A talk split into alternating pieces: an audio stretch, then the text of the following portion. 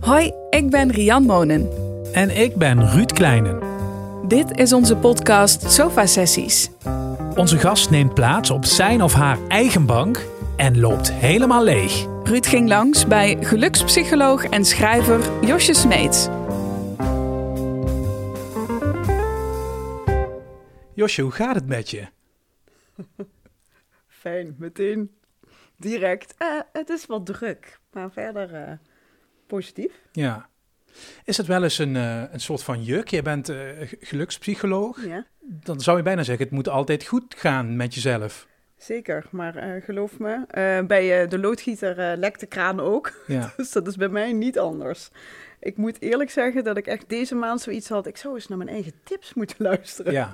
Ja, dat, daar heb ik heel veel last van op het moment. D- Ja, Dus dat gaat over dat druk zijn. ja precies. Ja. Hoe kan het dat je het zo druk hebt dan? Ik bedoel, natuurlijk, je krijgt veel aanvragen en veel dingen Mhm. te doen. Maar ja, nee zeggen is natuurlijk ook een eh, idee, hè? Ja, zeker. En dat is mijn grote manco, want ik vind het super leuk.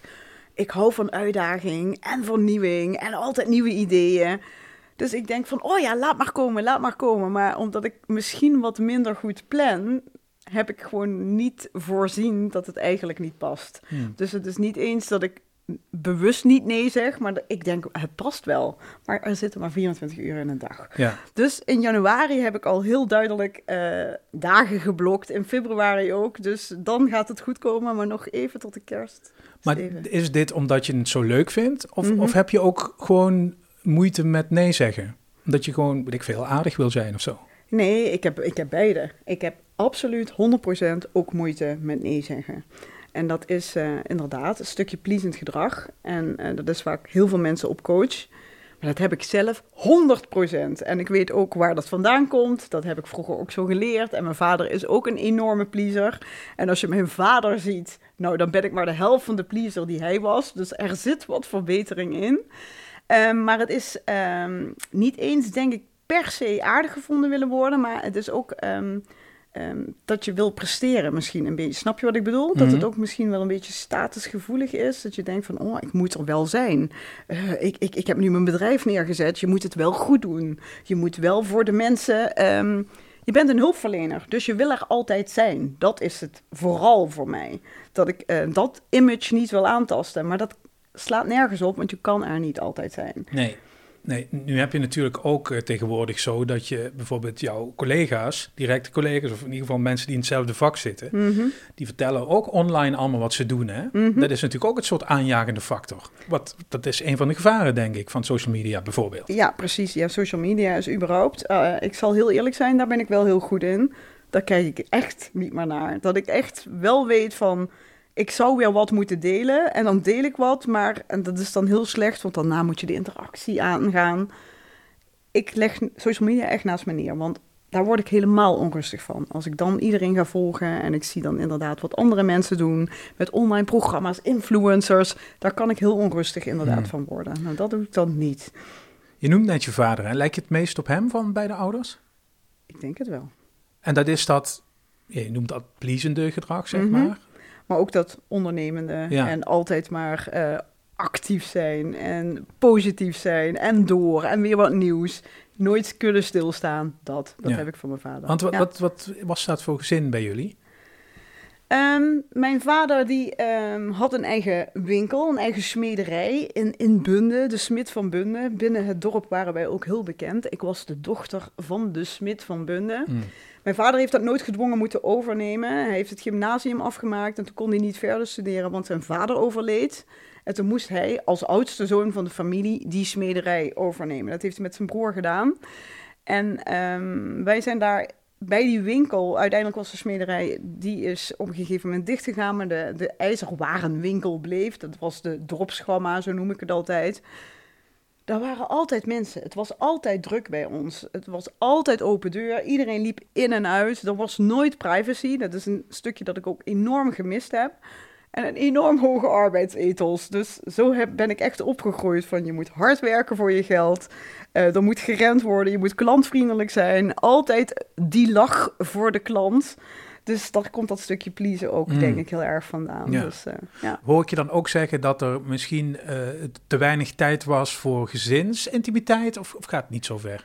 Nou, mijn moeder, eh, die was er wel altijd. Die was eh, achter, hoe zeg je dat, achter de coulissen. Ze deed wel de boekhouding, maar zij was altijd voor ons daar. Maar ook zij was altijd aan het werk, snap je? Dus de gezinsintimiteit, die was er dan ehm, tijdens de vakanties, met name. Of eh, met kerst of zo. Dan was er eh, tijd voor het gezin, maar de rest was er altijd gewerkt.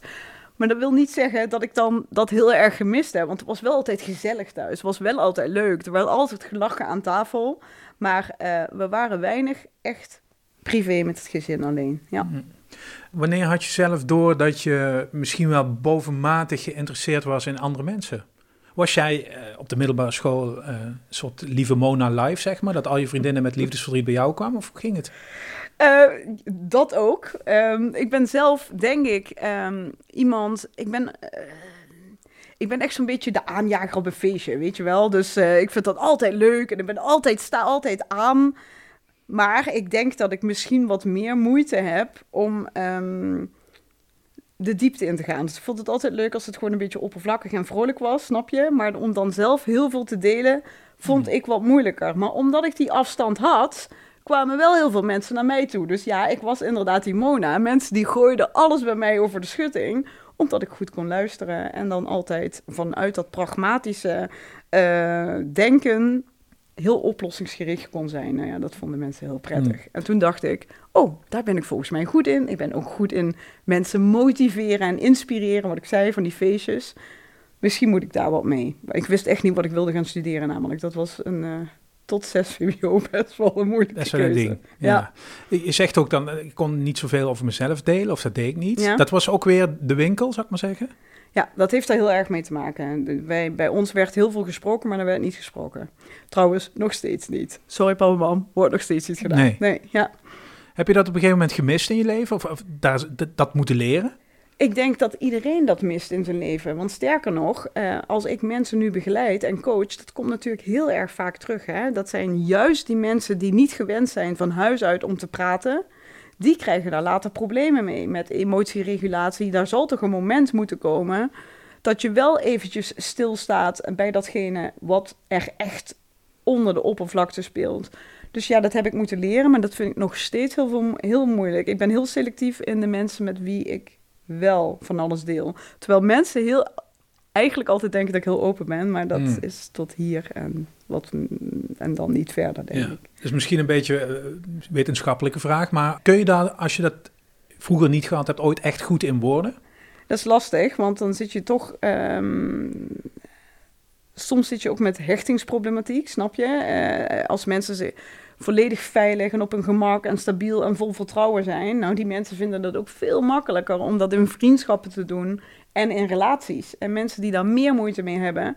Dat vormt zich eigenlijk tussen de 0e en 12e jaar. Dat loopt nog een beetje uit tot je 18e. Nou heb je het daarna niet geleerd, dan wordt dat heel erg moeilijk. Ja. En je zegt net, eh, ik, ik wist tot 6 VWO eigenlijk nog niet wat het moest worden dan als vervolgstudie. Mhm. Dat werd meteen psychologie? Nou, dat was eigenlijk omdat ik eh, ben gaan wegstrepen.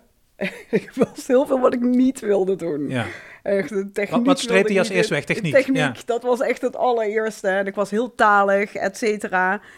Maar eigenlijk sprak geen enkel vak op school, want ik was heel goed op school. Maar eigenlijk was er niks waarvan ik dacht, nou yes, dat vind ik nou leuk.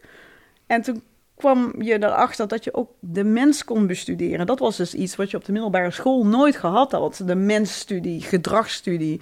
En toen dacht ik, ja, nou, dat is nou ongeveer het enige wat me interesseert. Waarom doen we wat we doen? Waarom wordt die ene heel snel boos? Waarom is die andere juist heel snel verdrietig? En waarom vind ik het juist heel moeilijk om verdrietig te worden? Nou ja, dat soort dingen. En ja, toen werd psychologie, dat was eigenlijk een heel makkelijke keuze. ja, dus meteen de eerste keuze raak ook. ja.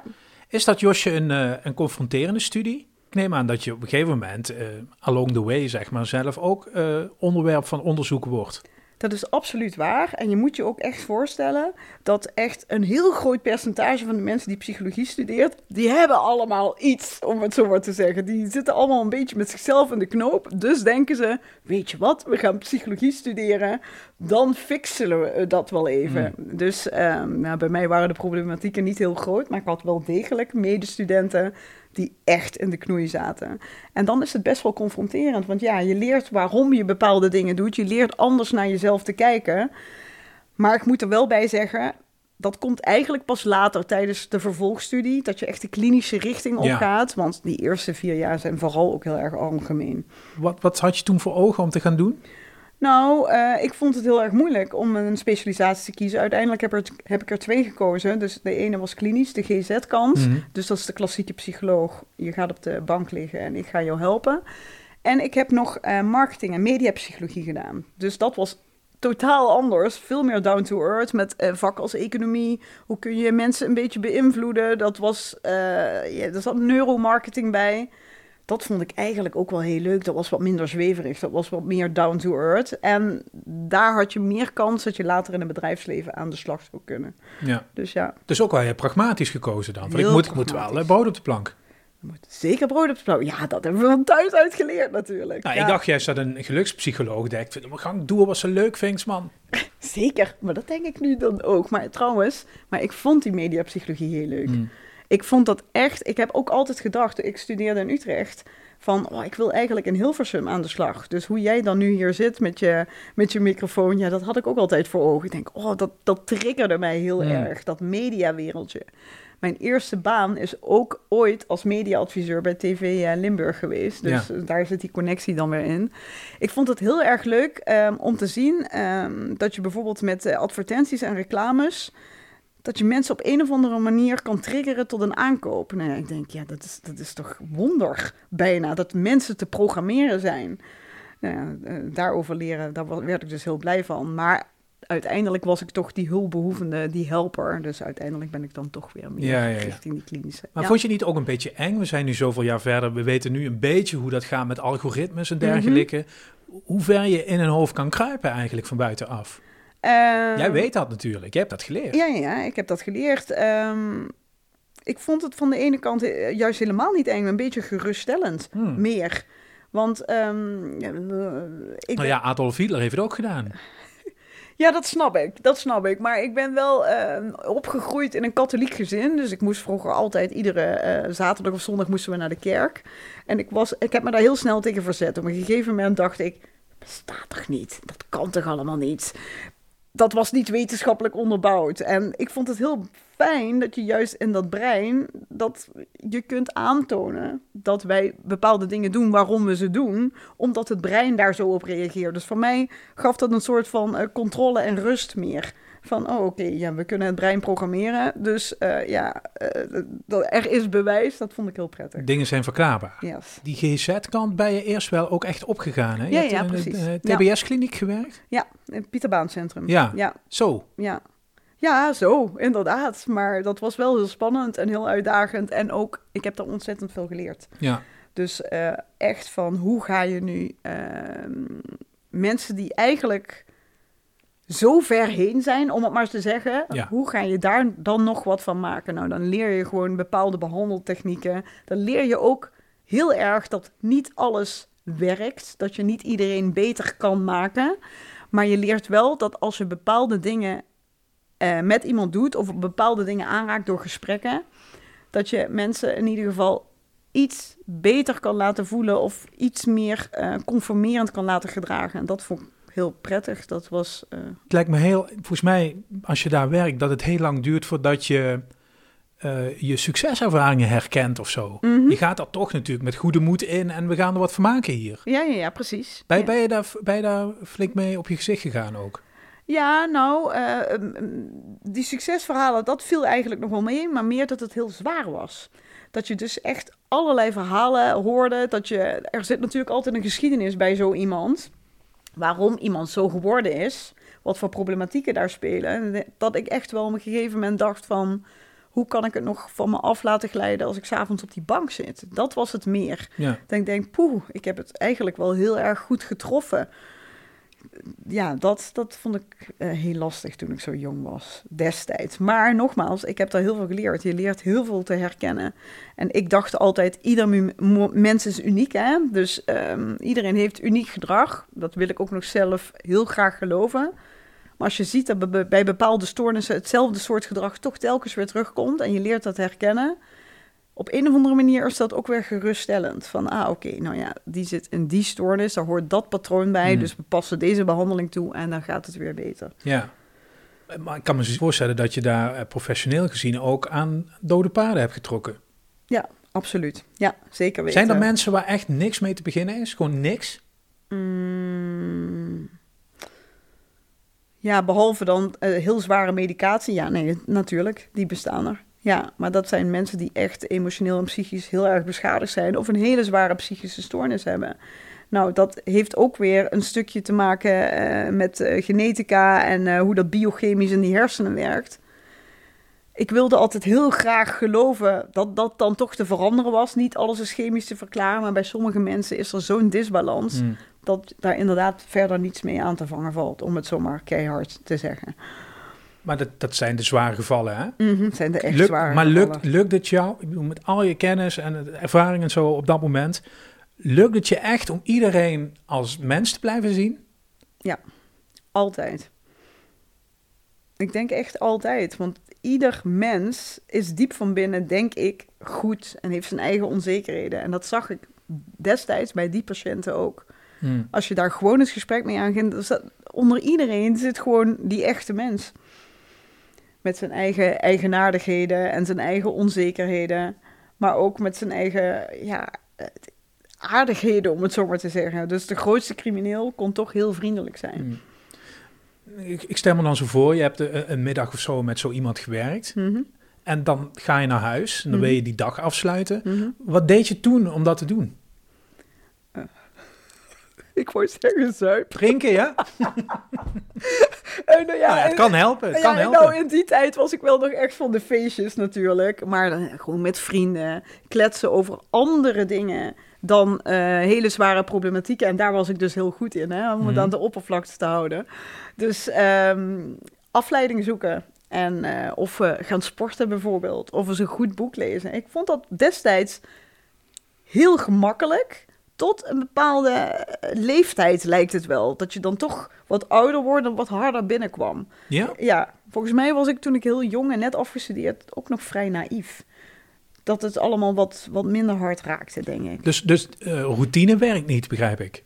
Nee, Nee. nee, nee toen niet, nee. Vind je, vind je met terugwerkende kracht dat je dat goed gedaan hebt? Dat, dat dagelijks of op bepaalde momenten afsluiten van die werkdagen, van die projecten waar je mee bezig was, laat ik het zo maar even noemen. Mhm. Was je daar goed in als je nu terugkijkt? Want je was jong, zei je. Ja, ik dacht, ik stond er niet zo bij stil. Nee. Ik dacht er niet over na. Pas toen het zwaarder werd, toen ging ik erover nadenken. Toen ging ik malen. Toen ging ik dus 's nachts in bed liggen van poeh, jeetje, wat heftig allemaal. Hmm. En toen ben ik pas over dingen gaan nadenken van, oh, hoe kunnen we ervoor zorgen dat we weer beter slapen? Snap je? Ja. Dat, dat ging gewoon go with flow, om het zo maar te zeggen. En, en was eh, de zorg, ervoor zorgen dat je weer beter ging slapen met dat werk stoppen? Of heb je eerst andere dingen? Uiteindelijk wel, ja. Ja, Eh, eerst heb ik wel andere dingen gedaan. Eigenlijk tips die ik nu ook gewoon toepas. Ja. Gewoon een goede slaaphygiëne. Zorgen dat je eh, niet meer tot laat televisie zit te kijken. S'avonds eens wat wandelen. ehm, een goed boek lezen. Nou ja, dat hielp ook allemaal wel. Tot een bepaald moment dat ik echt gewoon geen zin meer had om naar mijn werk te gaan. Dat je gewoon continu, dat je er geen plezier en energie meer uithaalt. want hoe lang had je daar toen gewerkt? Acht jaar. Ja, ja. Ja. Het is ook wel een beetje de tijd waarbinnen je moet veranderen, zeggen ze. Hè? Zo Precies, jaar. ja, ja, precies. Nou, ja. Ik heb het idee dat dat niet helemaal de reden was. Eh, we hebben nu zeven, acht jaar gehad. eh. Ja, nou, ik, ik werd ook verliefd in het zuiden. Ja. Dus eh, ja, de, de liefde heeft daar ook grote parten in gespeeld. En ik denk dat ik altijd eh, diep van binnen, dat heb ik nooit willen toegeven, toch wel een beetje heimwee had Ja? terug naar het zuiden. Jij wilde ja. net vragen, dus je was uiteindelijk blij dat je terug was, los van de... Ja, stom Liefde. hè? Ja, ja, want dat, ja, ik wilde heel graag snel het huis uit. Ik Hmm. ging het wel even bewijzen en maken in de Randstad. Wat zitten we hier in dat bekrompen dorpje? Dat dacht ik altijd. Ja. Dat riep ik ook heel hard. Maar eh, nee, die veiligheid en die stabiliteit van thuis, dat rustige van die heuvels, ja, dat trok dan toch weer. Dus inderdaad, ik was heel blij dat ik, eh, dat ik weer hier was. Vind je of vond je het verschil eh, Limburg-Randstad groot? Nog steeds. Ja? Heel groot. Ik werk nu ook deels in de Randstad. Ehm, en ik heb dat nog steeds hetzelfde als dat ik dat twintig jaar geleden had. Als ik daar kom, denk ik, oh, die prikkels en gaaf. En mensen zijn direct, het gaat lekker snel. Maar het is ook wel heel vermoeiend. Het kost ook heel veel energie. Als ik dan na twee of drie dagen weer terug in die trein zit, dan denk ik ook... "Ah, lekker, lekker naar huis. Wat rustiger. Dat is echt heel fijn. Hm. Je kwam eh, terug. Ehm, was dat het moment dat je ook naar het gezinsleven toe ging, langzaam? Eh, ja, zeker. Ja. Dat was eigenlijk, dat ging toen heel snel. Had je het idee dat je, ik zeg het even negatief, hè, ondanks een gezin toch die ambitie en die energie en zo, dat je dat, dat je dat kwijt kon, dat je dat kon waarmaken? Want het is natuurlijk gemanaged op een gegeven moment, hè? Oh mijn god, ik meen ik echt serieus. Mijn, eh, mijn, mijn eh, zoontje is prematuur geboren, dus Hmm. de jongste. Op vakantie in Frankrijk. En dat was nogal ehm, een aanslag op onze eh, gezinsleven en ook mentale gezondheid. Heel veel zorgen. En dat maakte dat mijn zoontje heel vaak in het ziekenhuis lag. Dus eigenlijk kon ik helemaal niet meer werken. Op een gegeven moment eh, kon ik pas weer gaan werken eh, om vijf uur 's middags als mijn man terugkwam van zijn werk. Toen heb ik ook eh, bij een of ander marktonderzoekbureau waar ik ehm, eh, gewoon onderzoek kon doen. Daar ben ik toen gaan werken, want dat kon in de avonduren. Dat was bijna niet te managen. Je was volledig moeder. Ik vond dat echt heel erg heftig. Ik dacht echt, mijn hele ambities en ik wil altijd maar meer. Dat is toen echt wel eh, geparkeerd moeten worden. Daar heb ik het heel moeilijk mee gehad. Ja. Omdat je je naar iedereen toe schuldig voelde? En jezelf en je gezin? Ja, nou, eh, naar iedereen toe. eh, ik was er altijd voor het gezin, maar ik, ik was geen thuiszitmoeder. Daar was ik gewoon niet voor gemaakt. En hoeveel ik ook van mijn kinderen houd en hoeveel ik daar ook in gestoken heb. Ik, ik, nee, dat, ik had geen voldoening. Ik denk, er moet meer zijn dan dit. Maar dat ging gewoon even niet. Dus Nee. dat hebben we ook wel een paar jaar eh, volgehouden. Dus even de handrem aan. Yes. En op een gegeven moment, maar misschien ga ik te snel, hè, dan Ja. moet je het aangeven. ehm, komt jouw marketingachtergrond. Ik bedoel, je hebt, laat ik zo zeggen, je hebt banen gehad. Eh, en uiteindelijk ga je toch een beetje werken vanuit een soort concept, hè? Mhm. een idee. Wat, wat is nou de klik geweest van ik ga dat doen, zo, op die manier. Ik ga niet meer in dienst ergens. Ik, ik timmer een soort huisje voor mezelf en daar ga ik het doen, Mhm. professioneel gezien. Als gelukspsycholoog Ja. Dat is eigenlijk, eh, nou, dat is eigenlijk gekomen. Ik ben dus uiteindelijk, eh, heb ik een baan gevonden als docent psychologie aan de Universiteit van Maastricht. Dat was heel goed te combineren met thuis. Eh de kinderen gingen naar de basisschool. Ik kon dan eh parttime lesgeven. Dat was echt fantastisch. Heb ik ook de hele basisschoolperiode van de kinderen gedaan. Alleen bij de universiteit krijg je heel duidelijk maar een zesjaren contract. Eh, en na zes jaar, of je nou secretaresse bent of je bent de hoogste professor, dan word je eruit gegooid. Daar is intern nogal wat, veel om te doen, want iedereen vindt dat belachelijk en iedereen wil blijven, want het is een hele goede werkgever, de eh, universiteit. En het- ik vond het een fantastische baan. En met die studenten en echt die anderen helpen. Eh, eigenlijk heb ik mijn hele studie psychologie opnieuw gedaan, omdat ik daar les in moest geven. Hmm. Dus ik kwam in aanraking met de nieuwste inzichten. Ehm, maar ik wist dat ik weg moest gaan. Dus toen pas kwam het besef van, eh, oké, shit. En nu dan? Wat ga ik dan voor baan doen? Die klinische psychologie, dat is het niet meer. Ik had dus ook nog een blauwe maandag in die marketing gezeten. Was het ook niet helemaal, maar dit vind ik echt geweldig. Ik wilde eigenlijk bij die universiteit blijven. Maar bij de universiteit kwam ik ook in aanraking met de positieve psychologie. Dus in plaats van mensen die ziek zijn te helpen, veel meer aan de preventiekant. Hoe kan ik mensen zoals jij en ik in hun kracht zetten, in balans houden, eh, gelukkig eh, laten zijn? En toen dacht ik van ja, maar wacht eens even. Wil gelukkig zijn, wil niet iedereen dat? Volgens mij is daar enorme behoefte aan in het veld, om het zo maar te zeggen. En toen ben ik eigenlijk anticiperend op dat mijn contract zou aflopen bij de universiteit, na vier jaar, dus twee jaar voor einde contract, ben ik gewoon eens wat bedrijven gaan aanschrijven. Met name de Randstad, want ik wilde eigenlijk terug naar de Randstad. Eh bedrijven als een HelloFresh, een Heineken, een Hema, hoofdkantoor van... Hebben jullie al een psycholoog in dienst of een freelance psycholoog die af en toe helpt bij het positief en eh, gelukkig houden van jullie medewerkers? Nou, in de Randstad waren ze eigenlijk meteen allemaal super positief en die zeiden nee, dat hebben we niet. Kom hier maar werken. Dus dat was eigenlijk best een verrassing, want dan had ik en mijn baan hier aan de universiteit, parttime, en ik werkte deels in de Randstad. Dus toen ben ik maar langzaam begonnen, om het zo maar te zeggen. Dat Ja. is heel erg vanzelf gegaan. Tot het Dus je had vanuit de Unie de luxe om, om, om eigenlijk daar die proefballonnetjes op te laten. Precies. Ja. En dat ik bij de Unie werkte, was natuurlijk ook nog eens heel erg. eh, dat versterkte eh, mijn kracht. Want je hebt natuurlijk duizenden coaches die eh, mensen kunnen helpen. maar ehm, datgene wat ik deed, dat was bewezen door de wetenschap. Hmm. En dat vonden die bedrijven echt de versterkende factor. Die hadden zoiets. Oh, een universitair docent die bij ons wil komen werken, dat vonden ze heel erg leuk en tof.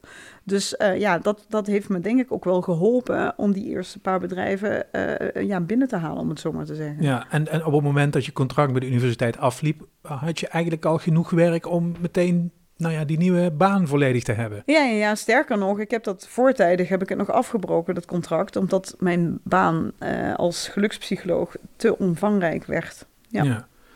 Wat is jouw succesfactor? We hebben het toch over marketing. Dat heb je dus helemaal in, in beeld. Ehm, ja, ik ben wel. eh, ehm, ik, ik, dat zelfstandig ondernemerschap, mijn vader is ondernemer, dat had ik al heel lang. En ik ben een beetje wars van autoriteit ook. Ik denk dat dat ook meespeelt. Dus ik dacht, misschien is dat wel iets. Heel vaak met vrienden over gehad. En vrienden zeiden altijd van, ja Josje, als jij eenmaal wat opzet, dan vlieg je ook. Maar ik was heel, heel nerveus. Ik dacht van, ik krijg dat niet van de grond. En kan ik dat wel? Heel veel belemmerende overtuigingen, zoals dat zo mooi heet. En toen ben ik me wel gaan inlezen van wat moet je nou doen om iets tot een succes. En daar stond overal hetzelfde, je moet een niche hebben, je moet een niche hebben. En die factor geluk, dat was echt wel een niche op dat moment in de psychologie. Iedereen kende alleen maar een psycholoog van je gaat mensen die ziek zijn beter maken. En niet van we gaan mensen in een kracht zetten en gelukkig maken. Nou, en dat, dat ik mezelf gelukspsycholoog ben gaan betitelen, zo is het eigenlijk gekomen. En ja, dat bleek een gat in de markt. Ik was de eerste in Nederland. Ik denk dat dat succes wel bepaald Maar had je dan door dat eh, in de media of eh, in, de, in de samenleving misschien wel dat geluk het grote woord was? En dacht je Mhm. van, hé, hey, dat is dan de ondernemershandigheid, dat geluk, dat Ja. moet ik nou Ja, naar ja, mij toe Ja, halen? natuurlijk wel. Ja. Zeker. Dat is wat mensen toch altijd nastreven. Op je sterfbed is maar één ding wat ze zeggen van... eh, ik wenste dat ik wat gelukkiger geweest was. Niemand zegt, ik wenste dat ik nog 10 euro meer had verdiend per maand. Dat zegt niemand meer. Uiteindelijk willen we gewoon allemaal maar één ding. En dat is gelukkig zijn. Ja. Hoe chemisch is geluk? Want het zijn volgens mij vier stofjes of zo, hè? Ja, dat, je hebt je goed ingelezen, Ja. Ruud. Ehm, uiteindelijk blijkt ook dat weer inderdaad heel chemisch door de hersenen bepaald te zijn. Er zijn vier gelukshormonen, of eigenlijk vier neurotransmitters als je heel precies bent, ehm, die vrijgegeven worden door het brein. En daardoor ervaren wij een geluksgevoel. Alleen eh, het geluksgevoel, dat kan zich wel differentiëren. Sommige mensen hebben dat meer bij die dopamine, dus die piekjes van geluk. Eh, dus als je bijvoorbeeld naar een feestje gaat of je drinkt dat ene biertje. En andere mensen die zoeken die, eh, ehm, dat geluk veel meer in rust en tevredenheid. En dat is weer het stofje serotonine. Dus het differentieert wel een beetje. Doe dit als je daar zo van doordrongen bent dat het een chemisch proces is. Doet het voor jou persoonlijk wel eens afbreuk? Omdat je denkt, ja, we vegen hier gewoon een aantal stofjes op een hoop en we hebben het te pakken. Terwijl het voor ons, normale stervelingen, Ja. niet psychologen, is het een soort ongrijpbaar iets wat door de lucht vliegt en af en toe kunnen we het even pakken, weet je wel. Ja, ja, ja, precies. Eh, soms wel, meen ik echt serieus. Want ik was altijd eh, als psycholoog anti-medicatie. Eh, zoals een psychiater dat continu uitschrijft. Een psycholoog doet liever urenlang lullen en dan hopen dat het goed komt. Tot het besef kwam dat antidepressiva, die ervoor zorgen dat dat langetermijn gelukshormoon serotonine, wat je rustig en tevreden maakt, dat dat dat aanwakkert. Dus zo'n simpel pilletje in zo'n antidepressivum, dat maakt je inderdaad gelukkiger. Dat vond ik eigenlijk wel een beetje jammer, inderdaad. Ik denk, potverdorie, ik was altijd anti-medicatie. Het blijkt toch te helpen. Maar ook daar zitten weer eh keerzijden aan, want er zitten natuurlijk heel veel bijwerkingen bij. Dat wil je dan liever niet. Maar hoe kunnen we er nu voor zorgen dat we zelf die stofjes aanmaken? Dat blijft toch. Ik vind dat toch nog steeds een wonder, meen ik echt serieus. Ik weet bijvoorbeeld dat sporten heel goed helpt om die serotonine aan te wakkeren. En continu opnieuw dat ik dan met mensen praat die opeens gaan bewegen en dan zich echt twee punten gelukkiger voelen, dat blijft een wonder, meen ik echt Ja. serieus. Dat vind ik toch heel mooi. Nu zijn we bij jou thuis. Ik vroeg eh, voordat we begonnen waar je wilde zitten. En liefst zo dicht mogelijk bij het raam. Dat was wel een bewustje, hè? Ja, dat was wel een busje, ja. Ik eh, ben heel gevoelig voor licht, maar iedereen is heel gevoelig voor licht. Vooral in deze donkere maanden, dus nu december. Ehm, we worden gewoon gelukkiger van daglicht, want Hmm. ook dan wordt serotonine, maar ook endorfine in het brein aangemaakt. En hoe meer daglicht je tot je neemt, hoe gelukkiger mensen worden, is gebleken. Dus eh, ik ben heel erg van het licht en de buitenlucht en eh, lekker buiten zijn. Ja. Is jouw vak aan erosie onderhevig? Met al die coaches die er ook zijn. Volgens mij kan iedereen zo'n bordje eh, op de deur schroeven. Ik ben coach. En Ja. kom maar langs. Ja, dat kan ook echt iedereen. We hebben de knuffel- en boomcoaches en de, we, re- we rennen over hete kolen coaches. Ja. Hoe kijk jij daarnaar? Je wil een eerlijk antwoord Ja. natuurlijk. Als je, als je bij een sofa-sessie jezelf verder wil helpen, moet je eerlijk zijn, Josje. Ehm, ik ben het er niet zomaar mee eens dat iedereen een, een, een kan doen en zich dan coach kan noemen. Want er hoort veel meer, er komt veel meer bij kijken. Als jij niet weet wat de grens is tussen normaal gedrag, maar we zitten even in een dipje, en een psychologische stoornis, dan vind ik eigenlijk dat je niet zomaar zou moeten kunnen coachen. Er zijn coaches die nemen gewoon alles aan om maar klandizie te hebben. Ik doe dat niet meer. Als ik merk er is meer aan de hand, er zou zomaar sprake kunnen zijn van een psychologische stoornis, zal ik iemand altijd naar de tweede of eerste lijn doorsturen. En die kennis, die know-how, denk ik dat toch wel bazaal is om een goede coach te kunnen zijn. En dan zeg ik niks over al die andere coaches, want ik weet dat er geweldige coaches bij zitten. Echt waar. Ehm, coaches is ook absoluut een stukje levenservaring. Ik ken ondernemers die eh, al 30, 40 jaar eh, ondernemen of die al 30, 40 jaar CEO zijn en dus heel veel mensen begeleid hebben. Ik denk dat die misschien nog wel beter kunnen coachen dan ik. Maar zonder dat stukje levenservaring en het gewoon doen, of wat praktische ervaring van, nou, ik ben nog maar heel jong, hoe moet ik dat dan doen? Denk ik niet dat je het zomaar zou kunnen. Heb jij, ehm, nou, laten we het coaches of vrienden die die rol een beetje oppakken, die jou eh, wakker kunnen schudden? Want ik kan me voorstellen dat je ook wel behoorlijk pedant wordt als je zelf allemaal weet hoe het zit psychisch. Verschrikkelijk. Ja. Ja, ja, nee, dat is echt eh, ook heel vermoeiend. Maar soms. laat jij je wakker eh, rammelen? Nou, ik ben toevallig nu op zoek naar een nieuwe business coach. Dus als iemand luistert, dan heel graag. Omdat ik eh, qua zakelijk niveau wel een beetje vast ligt. Ik heb wel vaker coaching gehad, ja, inderdaad. Ja. Maar nu op dit moment even niet. Maar veel lang gehad? Ehm sommige wel, sommige wat minder. Wanneer werkt het? Ik denk dat het allerbelangrijkste is bij coaching dat je een klik hebt. Dat je je vertrouwd voelt. Als jij eh, denkt van, ah, ik heb die connectie, ik zit nu met jou op de bank. Ik denk van, oh ja, nee, ik durf wel open te zijn. Hmm. dan is het gewoon goed. Als jij je veilig voelt, kun je ook delen. En dan kun je ook een keer je emotie tonen, et cetera. Als die klik er niet is, vind ik ook altijd het belangrijkste als mensen naar mij toe komen. Ja, dan, dan voel je vrij. En zoek verder totdat je iemand vindt met wie je die klik wel ervaart. Is een klik niet ook een beetje gevaarlijk? Je moet natuurlijk ook een soort van zakelijke afstand houden en dingen benoemen en eh, vingers op zere plekken leggen. Ja. Moet iemand misschien juist wel niet te aardig vinden? Nee, nee, natuurlijk niet. Eh, maar een klik hoeft niet per se te zijn dat je je aardig voelt, maar meer dat je je veilig voelt. Hmm. Daar zit hij voor mij heel erg in. Dus dat je denkt van, oh ja, nee, ik voel me hier op mijn gemak. Het is niet eng, want een psycholoog heeft toch wel voor heel veel mensen een soort van drempel. Bij sommige bedrijven zeg ik ook, we gaan niet met de psycholoog praten, we gaan gewoon met Josje praten. En dan komen ze binnen en dan zien ze me en dan zeggen ze, oh, dat valt wel mee. Ja. Voor de eerste seconde, ja, dat wil ik graag van mensen hebben.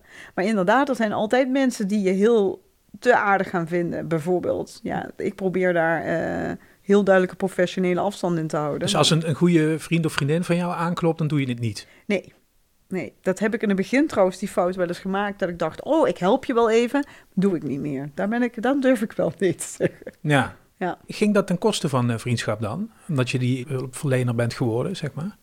Ehm, ja, nou, het werkt eigenlijk vooral een beetje andersom. Als ik op een feestje kom, dan, ehm, dan komt altijd wel één of misschien twee mensen naar mij toe van... Ah, Josje, mag ik even iets bij je neerleggen?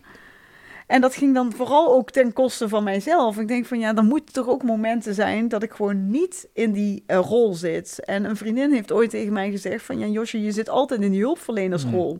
En dat, dat wil ik niet. Maar dat Nee. werkte natuurlijk van twee kanten. Mensen wisten dat jij dat deed en jij stond er dan ook te veel voor open. Ja, ja natuurlijk. Hoe En doe je dat nu dan? Ehm, natuurlijk luister ik nog steeds naar problemen. Natuurlijk probeer ik nog steeds mensen te helpen. Maar ja, we hebben het ook gewoon over hele andere dingen. En ik moet ervoor zorgen dat ik vooral ook heel veel deel. Daar zit hij bij mij heel erg.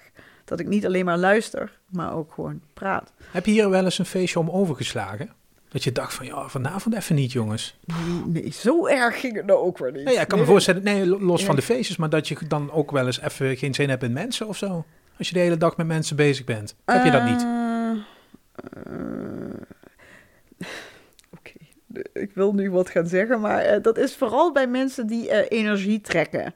Daar heb ik wel eens de neiging van, poh, moet dat dan nu ook? Maar dat zit veel meer in die één op één. Dat je met iemand gaat eten samen of zo. Hm. Of naar de schoonfamilie of zo. En dan denk ik van, oh, mijn schoonmoeder is heel lief, maar die ho- houdt ook van ondervragingen. Dus die kan je echt de kleer, oh, hoe zeg je het, hem van de lijf vragen, dat is het goede woord. Ehm, ja, daar heb ik dan soms echt geen zin in. Ik denk, boh, moet ik weer gaan lullen, snap je?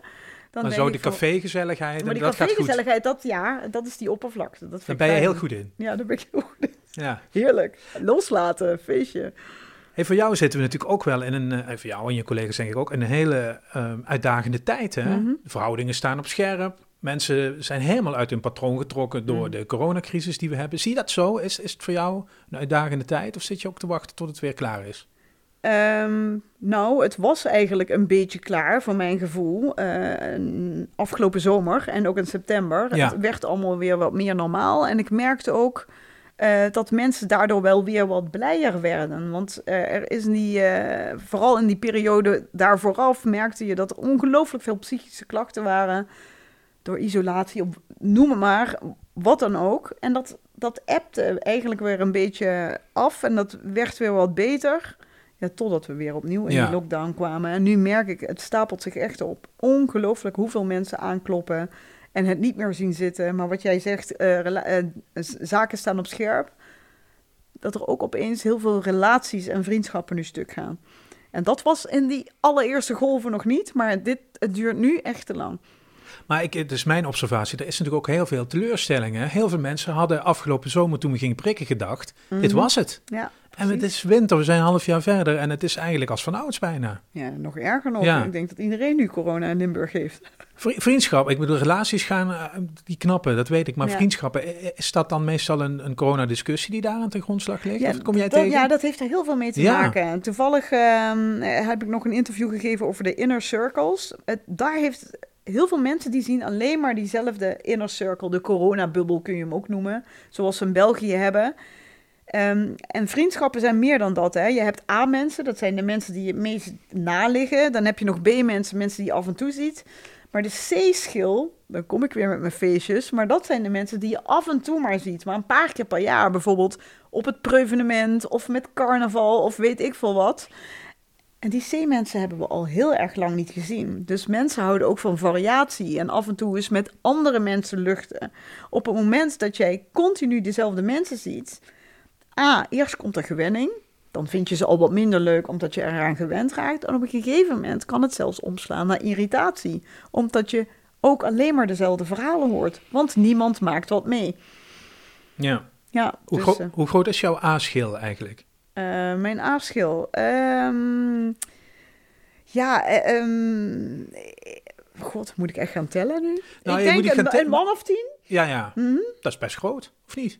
Dat is best groot. Ja, als je de A-plus schil, dan zitten we echt maar op een handvol hoor. Maar dat zijn dus die mensen waar je echt open bij durft te zijn. Nee, omdat ik spreek vaker wel mensen die eh, ook heel goed zijn in de cafégezelligheid. Mhm. Ik ben er zelf één van. Mhm. Die hebben vaak een hele kleine A-schil juist. Mhm. Dus daar was ik even benieuwd naar. Ja, ja, precies. Maar dat zijn dus inderdaad precies wat ik zeg. Dat zijn die mensen die het misschien wat lastiger vinden om heel oprechte verbinding te maken, waardoor die A-schil kleiner wordt. Ja. Maar ik heb wel wat A-schilletjes. Ja. Hey, we hadden het over social media. Hè? Ehm, hoe, hoe voed jij je, je kinderen op daarmee? Want die zitten natuurlijk vanaf geboorte, zijn ze daarmee bezig en aangewend. En eh, is het misschien wel veel belangrijker voor hen dan het daadwerkelijk is? Oh mijn god, ik erger me doodgoed. Ja? Ja, ik heb daar heel veel discussies over. We waren daar vroeger heel streng in. Echt maar een half uur schermtijd per dag. Nou, dat hou je tot een bepaalde leeftijd vol. Sterker nog, dat heb ik denk ik de hele basisperiode vol, ge- eh, basisschoolperiode. Waren ze ook altijd heel boos op mij van... Wij mogen veel minder lang op de schermen. Ik zeg, ga naar buiten. Waar word je blij van? Ga met vrienden spelen. Ga rolschaatsen. Nu zitten ze op de middelbare school en nog steeds zitten we aan schermtijd. Ze hebben echt twee uur schermtijd Hmm. en dan moeten ze naar papa om de code te vragen. Maar dat werkt natuurlijk niet, want ze moeten ook in de klas op die schermen. Dus ze komen continu voor die code vragen. Nee, ze zitten er echt aan vastgeplakt. Sterker nog, mijn dochter wordt 16 morgen. En die zei, eh ook moet even op Snapchat een paar jongens fixen. en ik zeg, een paar jongens fixen? Waarom doe je dat niet in het echte leven? Die pubers van tegenwoordig, die gaan op een terras zitten. En dan gaan ze op een Snapchat-kaart kijken waar de jongens dan op het terras zitten. En dan gaan ze via Snapchat met elkaar communiceren, terwijl ze misschien maar twee meter van elkaar verwijderd zitten. Nou, dat vind ik zorgwekkende ontwikkelingen. ja. Maar dit wordt toch gewoon een generatiekloof groter dan ooit? Ja, dat is echt zo. Generatie Z, ja. Dat, dat wil je niet weten, wat daar aan de hand is.